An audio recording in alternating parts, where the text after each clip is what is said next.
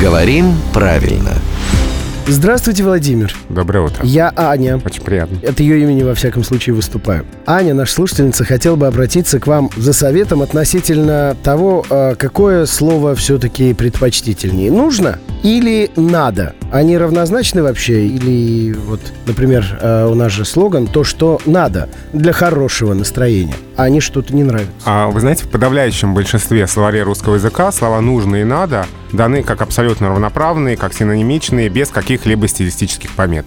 Есть кое-где «надо» дается как э, слово с оттенком разговорности. Видимо, вот это вот Аню смущает. Но подождите, есть же уже устоявшееся выражение «А ты то, что надо», в смысле клевый. Да, здесь же не скажешь «ты то, что нужно», уже не клевый. Да, это устойчиво. Я же не случайно сказал, что в подавляющем большинстве словарей эти слова даны как равноправные. Поэтому а, слоган, конечно, не меняйте. И в слове «надо», в принципе, ничего такого нет, из чего мы бы его вычеркивали из речи.